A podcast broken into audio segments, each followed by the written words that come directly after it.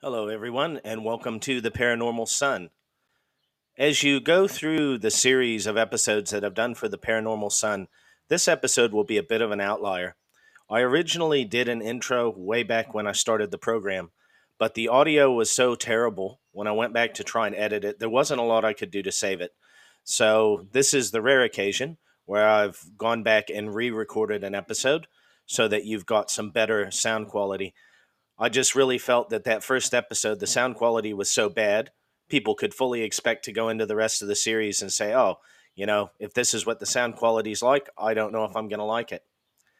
So, on that very original episode that I did, I covered over first and foremost some of the topics that I, I was going to cover, and I've already covered a lot of those. Now, most people have a interest in the UFO topic in the UFO field, so as I go through the weeks, generally I'll do one topic on UFOs, a certain UFO case or series of cases, and then I'll do something else, and then I'll do another UFO case like that, back and forth. Now, I've got very wide ranging topics that I cover, and every episode isn't for everyone. I fully get that. But I try and give you a wide range, and I try to give you some of the things that you may very well never have heard of. I do cover some of the more well known UFO cases, but at the same time, I try and cover some of those hidden gems, cases that you may have never known existed, and some that are actually, you know, they've really got the best evidence for UFOs being a real phenomenon. So I cover on the show everything from UFOs and alien abductions to ghosts and the paranormal, supernatural, unexplained, history's mysteries, lost treasures, out of place artifacts in history, and everything in between. Some conspiracy theories, alternate possibilities like what really happened during and after World War II. I cover a little of all of these things. And I always encourage the listeners to write to me if there's something specific you'd like me to cover. Now, I've got a backlog of hundreds of show topics to cover.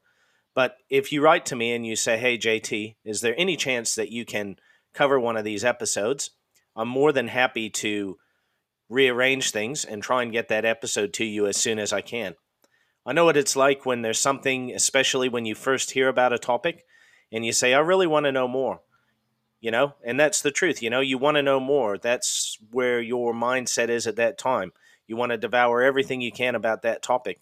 So I try and be nimble and agile and try and get things to you in a timely manner if it's requested.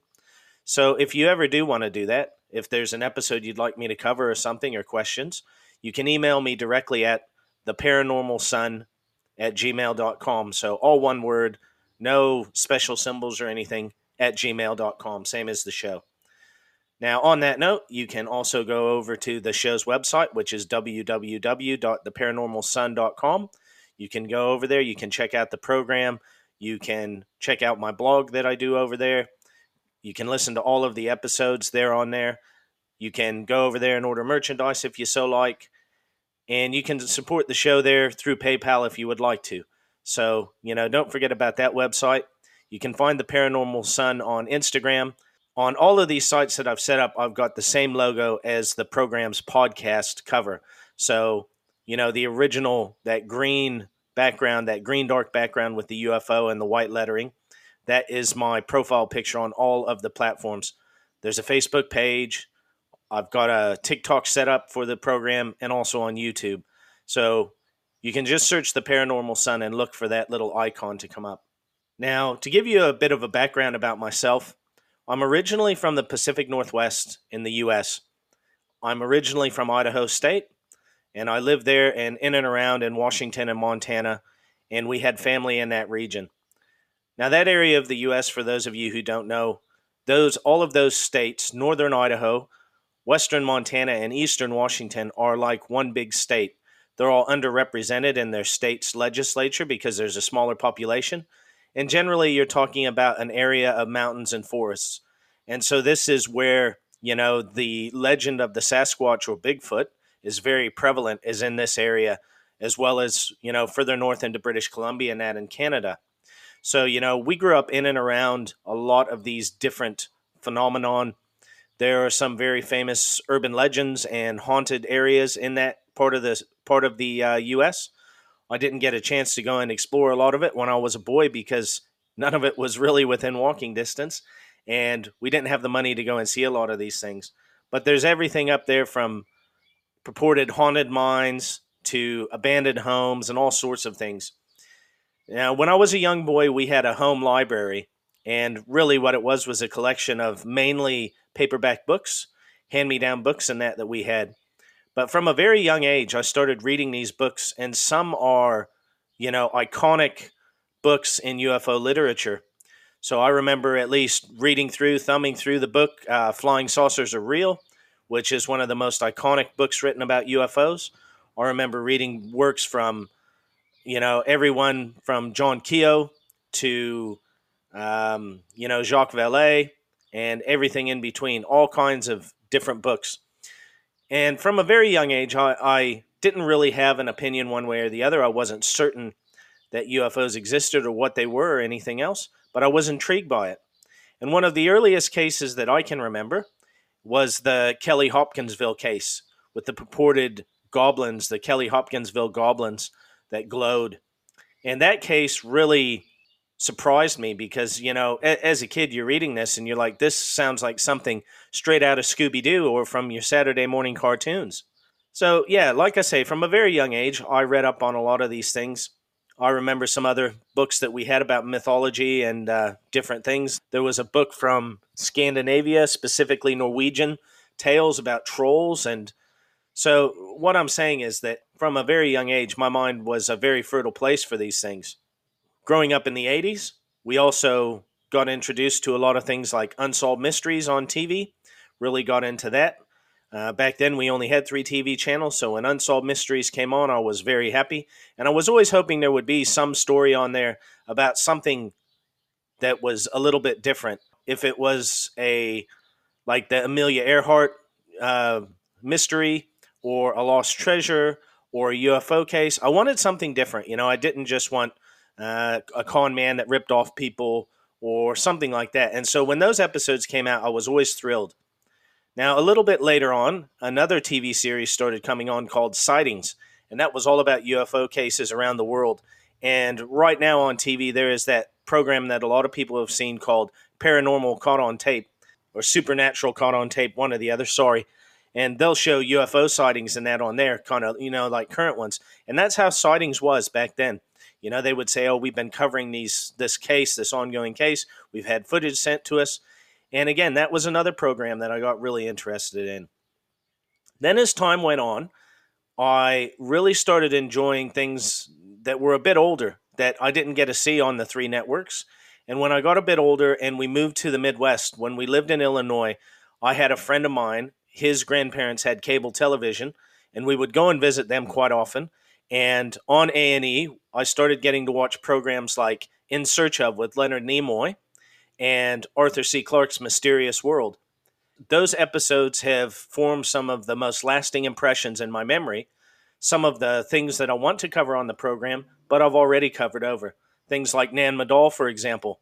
I first saw that on In Search of, and that was just an amazing case. I couldn't believe that, you know, these supposedly uncivilized islanders had built this massive city out of basalt stone in the middle of nowhere on a coral reef.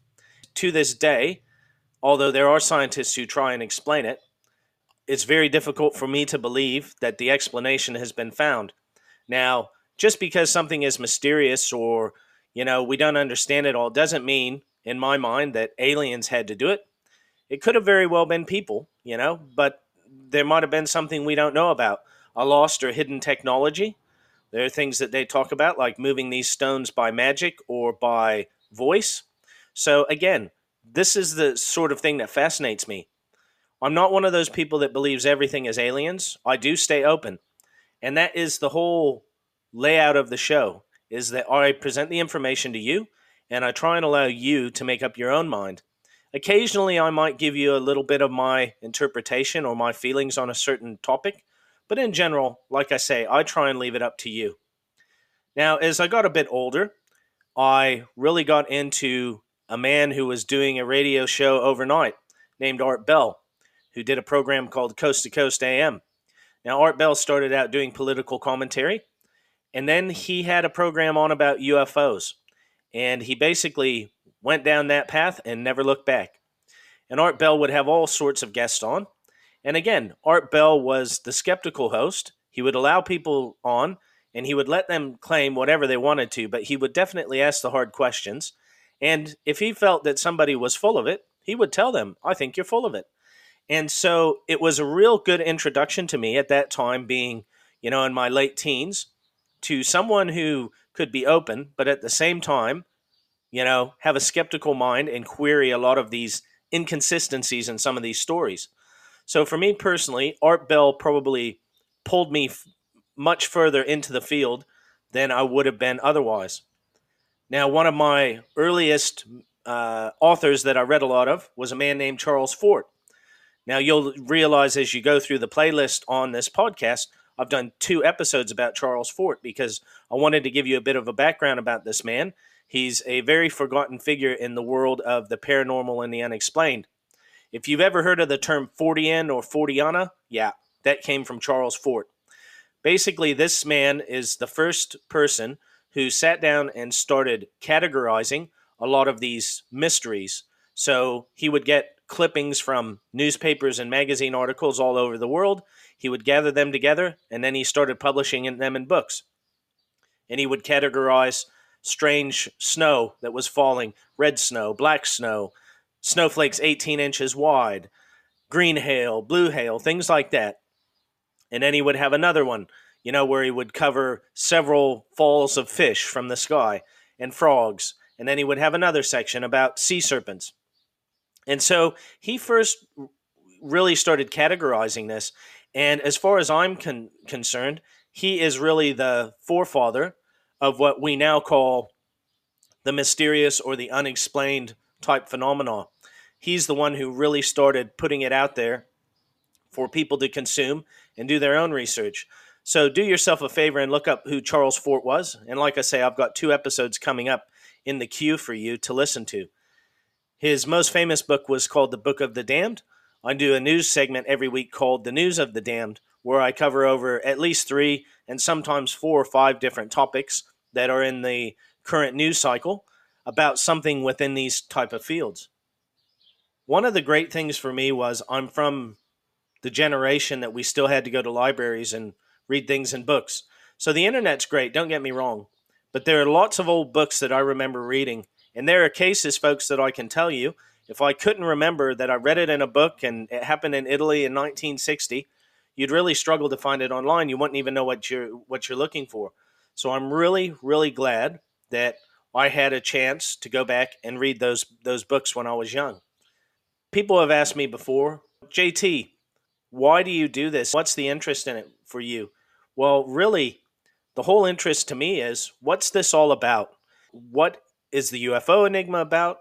Is there an afterlife? What is with these out of place artifacts? You know, cities where there shouldn't be cities or cities that are purportedly thousands of years older than we should have had civilizations on the earth. Things like the Sphinx, and you hear about these alternate theories of the weathering that it could be 12,000 years old. To me, that's the real mystery, and that's what I want to know. I want to know what happened here, you know, and if it's not being disclosed to us by mainstream academia, then why? What's the secret? What are we hiding? So that's really my interest in this field, and I've just always been fascinated by it. You'll hear me talk a good bit on the show about skeptics versus debunkers. So I've got no problem with a skeptical mind. You should go into something, especially something as extraordinary as UFOs, out of place artifacts, you know, something like you hear the story of Atlantis. You should be a bit skeptical. But a debunker is someone who just goes into a situation with the whole purpose of proving it wrong because, you know, for whatever reason, they've already made up their mind. Now, that's not a skeptical mind. That's just someone who's already made up their mind and they're hell bent to poke holes in whatever theory there may be. So, there's always time on my program for skeptics. Debunkers, not so much. The program is also a political free show. I don't discuss politics on the show. Very rarely I might when it comes into something like the news of the damned but I really don't think that's what you would want to tune into this program for. I think that it's more of an escape for you from your everyday life and all of the things that are going on in the world. And the last thing you need is to hear me going on about politics or cramming it down your throat. So we don't cover politics. We do talk about religion when it comes up in stories and that, but again, we don't sit here and discuss religion on the program. We leave all the divisive topics at the door. I always try and be respectful to anyone, and anyone who is respectful to me will get my time. I also consider every theory and every different topic, I will consider it. Just like everyone, I have my own opinions, but I'll consider it and I'll bring it to your attention. To me, it's a bit silly if I say, well, my theory about this is right, but your theory is completely wrong, when we're dealing in a field of largely unproven and anecdotal evidence in a lot of this, it's a bit of a hypocritical stance if I sit here and say, well, I know this is right, but yours is wrong. So you won't get a lot of that on the show. There are times that I will read things and I will have a bit of a chuckle. But again, I try and keep an open mind. So, with all that having been said, folks, like I say, if you want to reach out to me, you now know how to get a hold of me. You can write an email to the paranormal son at gmail.com. You can go and find me on the website. You can find me on social media. And with that, sit back, relax, enjoy the episodes. Don't be afraid to get a hold of me. And thank you so much for listening to the Paranormal Son. This has been JT, and wherever you are, I hope you have a great day.